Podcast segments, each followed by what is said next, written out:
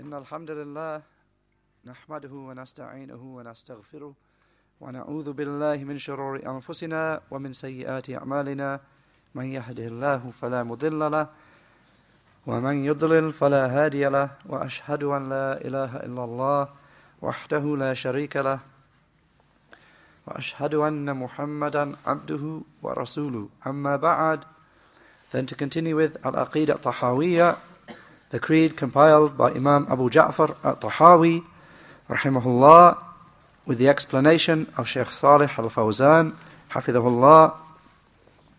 Then we reached point number 156, for which At-Tahawi, rahimahullah, says, ولا نرى ولا نرى السيف يرحمك الله ولا نرى السيف على أحد من أمة محمد صلى الله عليه وسلم إلا من وجب عليه السيف He's saying, and we do not hold using the sword against anyone from the Ummah of Muhammad sallallahu alayhi wasallam except upon those it becomes obligatory to use it upon to use the sword upon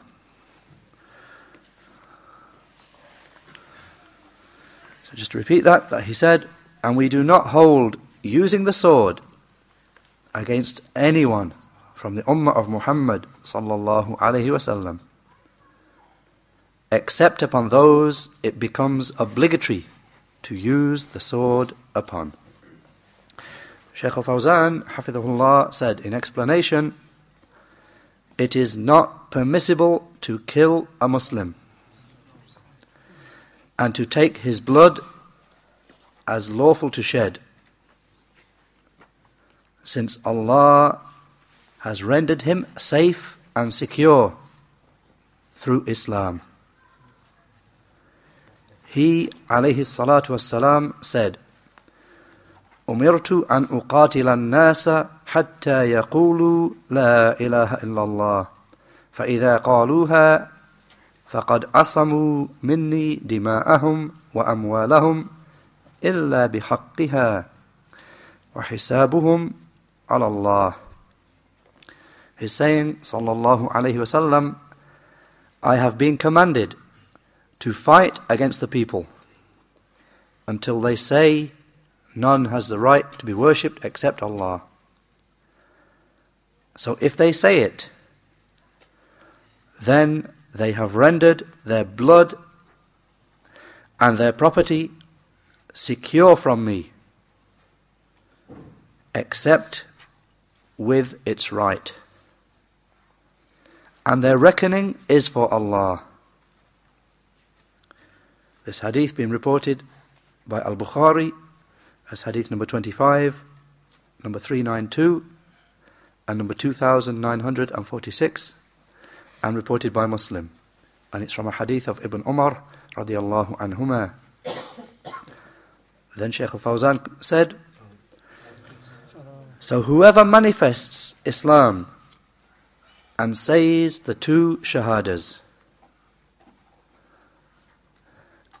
and nothing which nullifies Islam appears from him, then his blood is haram.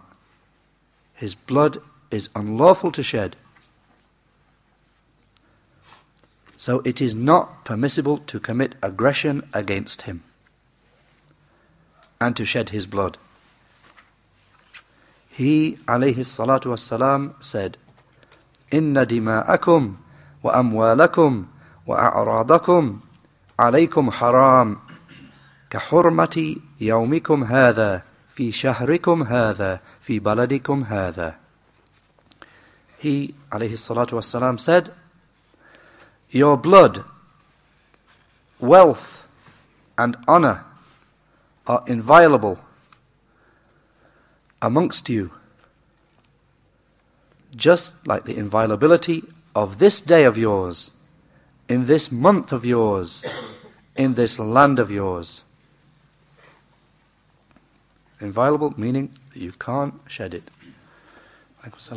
sacred, you cannot transgress against it. The hadith been reported by Al Bukhari as hadith 67 and reported by Muslim. And it's from a hadith of Abu Bakr radiallahu anhu. Abu Bakr radiallahu anhu. Shaykh al Fawzan said, he said this in his khutbah in Mina on the day of sacrifice.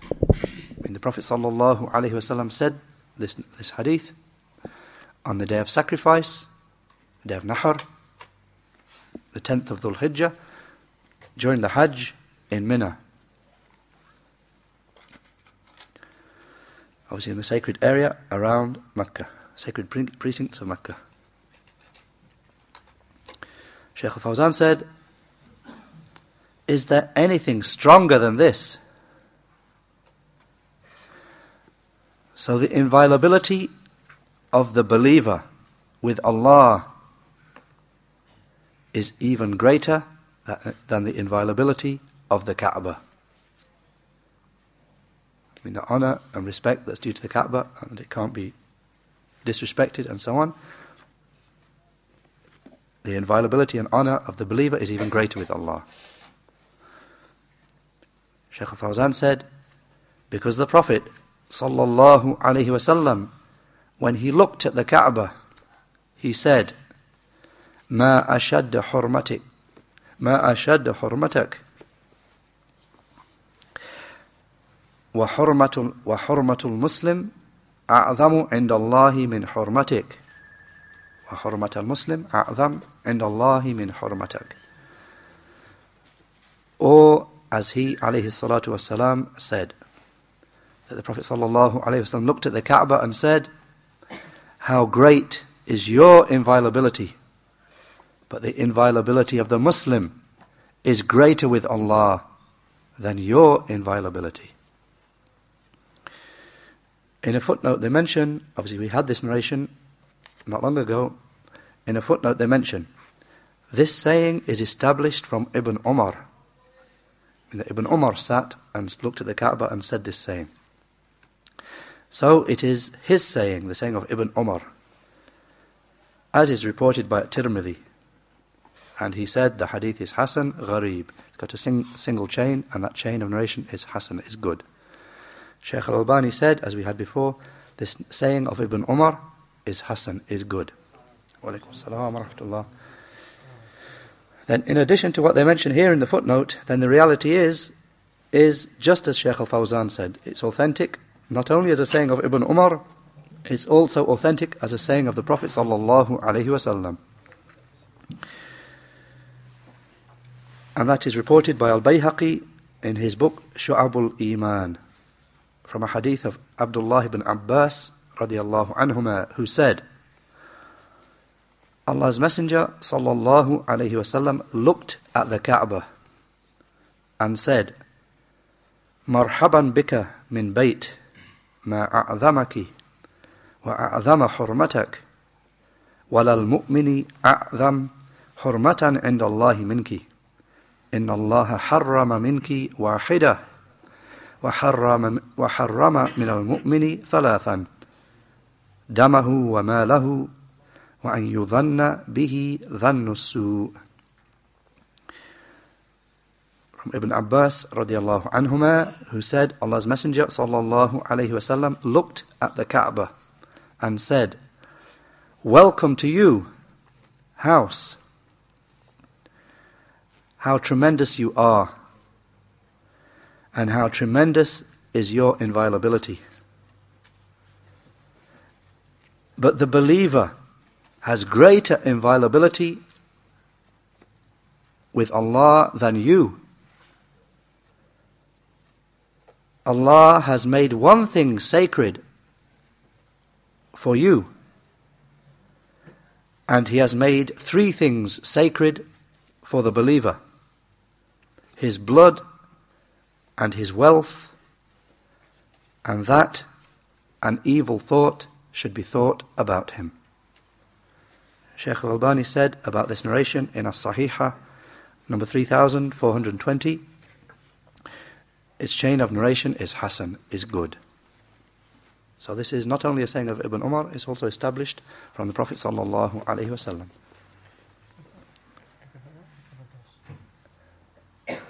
it's reported by Tirmidhi, uh, Tirmidhi as a saying of Ibn Umar, radiallahu anhumah. But this hadith is reported from a narration of Ibn Abbas, radiallahu anhumah. So it's not only a saying of Ibn Umar, as we had before, and as they mention here, it's also established from the Prophet sallallahu alaihi wasallam. Then Shaykh al-Fawzan continued and said, and it is reported from him, alayhi salatu wassalam, لا يحل دم امرئ مسلم إلا بإحدى ثلاث الثيب الزاني والنفس بالنفس والتارك لدينه المفارق للجماعة that he عليه الصلاة والسلام said it is not permissible to shed the blood of a Muslim person except on account of three things.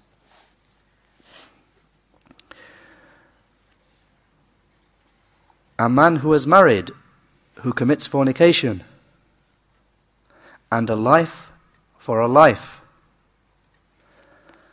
and the one who abandons his religion and separates from the united body. In a footnote, they mention this is reported by Al Bukhari as Hadith 6878 and reported by Muslim. And it's from a hadith of Abdullah ibn Mas'ud radiallahu an. Then Shaykh al Fawzan explains these three cases where the, where the blood of a Muslim is to be shed. So he said, the first, a zani, one who has married and who commits fornication. He said, He is a man who is or has been married, who has had relations with his wife within a valid marriage. And the two people involved are of sound mind, adult, and free. So if he commits fornication, commits zina, then he is stoned to death.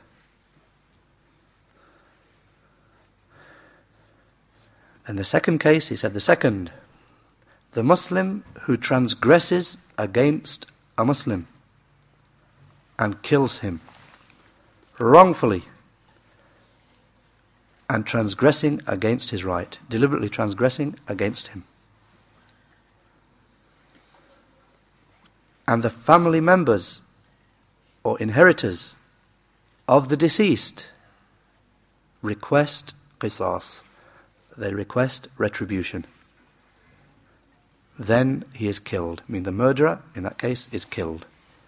And he quotes the ayah, يا أيها الذين آمنوا كتب عليكم القصاص في القتلى Surah Al-Baqarah, the second surah, ayah 178 with the explanation, O you who believe, retribution is prescribed for you in the case of murder. The murderer, that just as he has killed a Muslim soul, then his life is taken as retribution. Sheikh Fawzan said, meaning it has been obligated upon you. I mean, retribution has been obligated upon you. He said, and he the Most High said, وَكَتَبْنَا عَلَيْهِمْ فِيهَا أَنَّ النَّفْسَ بِالنَّفْسِ Surah Al-Ma'idah, the fifth surah, ayah 45. With the explanation, and we wrote upon them in the Tawrat a life for a life. So that's the second case. Then he said, and the third is the murtad, the third case is the apostate, the one who leaves Islam. Said he is the apostate. So he is executed as the punishment for apostasy, for ridda. And as for besides these three, then the blood of the Muslim is inviolable, can't be shed. with tremendous inviolability. Then Sheikh Fawzan mentions a different case and says, wa rahmatullah. And likewise, al baghi, likewise the rebel, if he commits aggression against the Muslims, then even if he is a Muslim, then the rebels are to be fought against. It means that those who take arms, they rebel against the Muslim rule, and they attack the Muslims with weapons. Al-Bughat, he said, even if he is a Muslim, then the rebels are to be fought against because they wish to split the unity of the Muslims and to rebel against their ruler. So it is obligatory to fight against them. And he gives the ayah as evidence.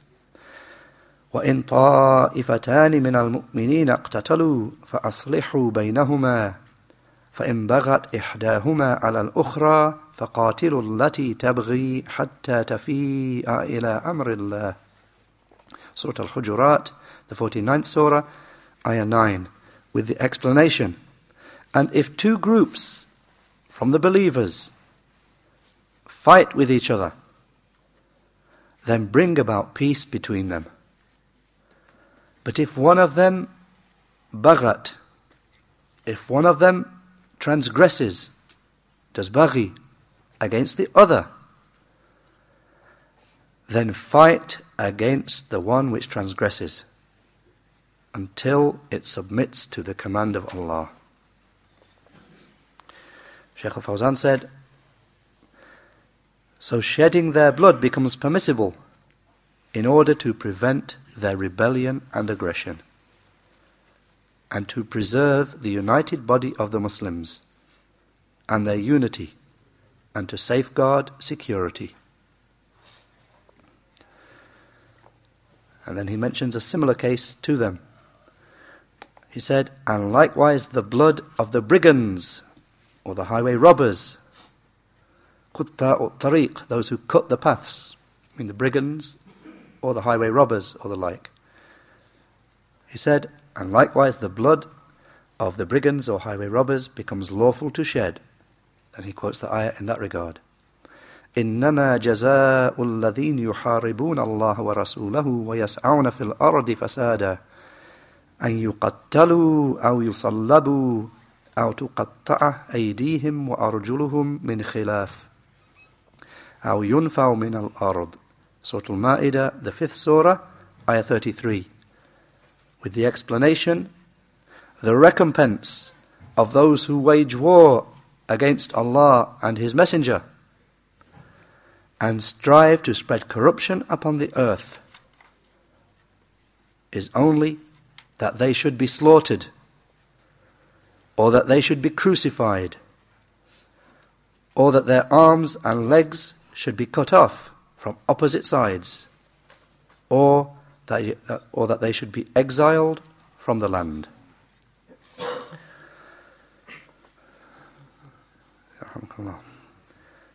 Sheikh Fawzan said, so their punishment will be in accordance with the level of their crimes. In other words, in this in the ayah, different levels of punishment is, is mentioned.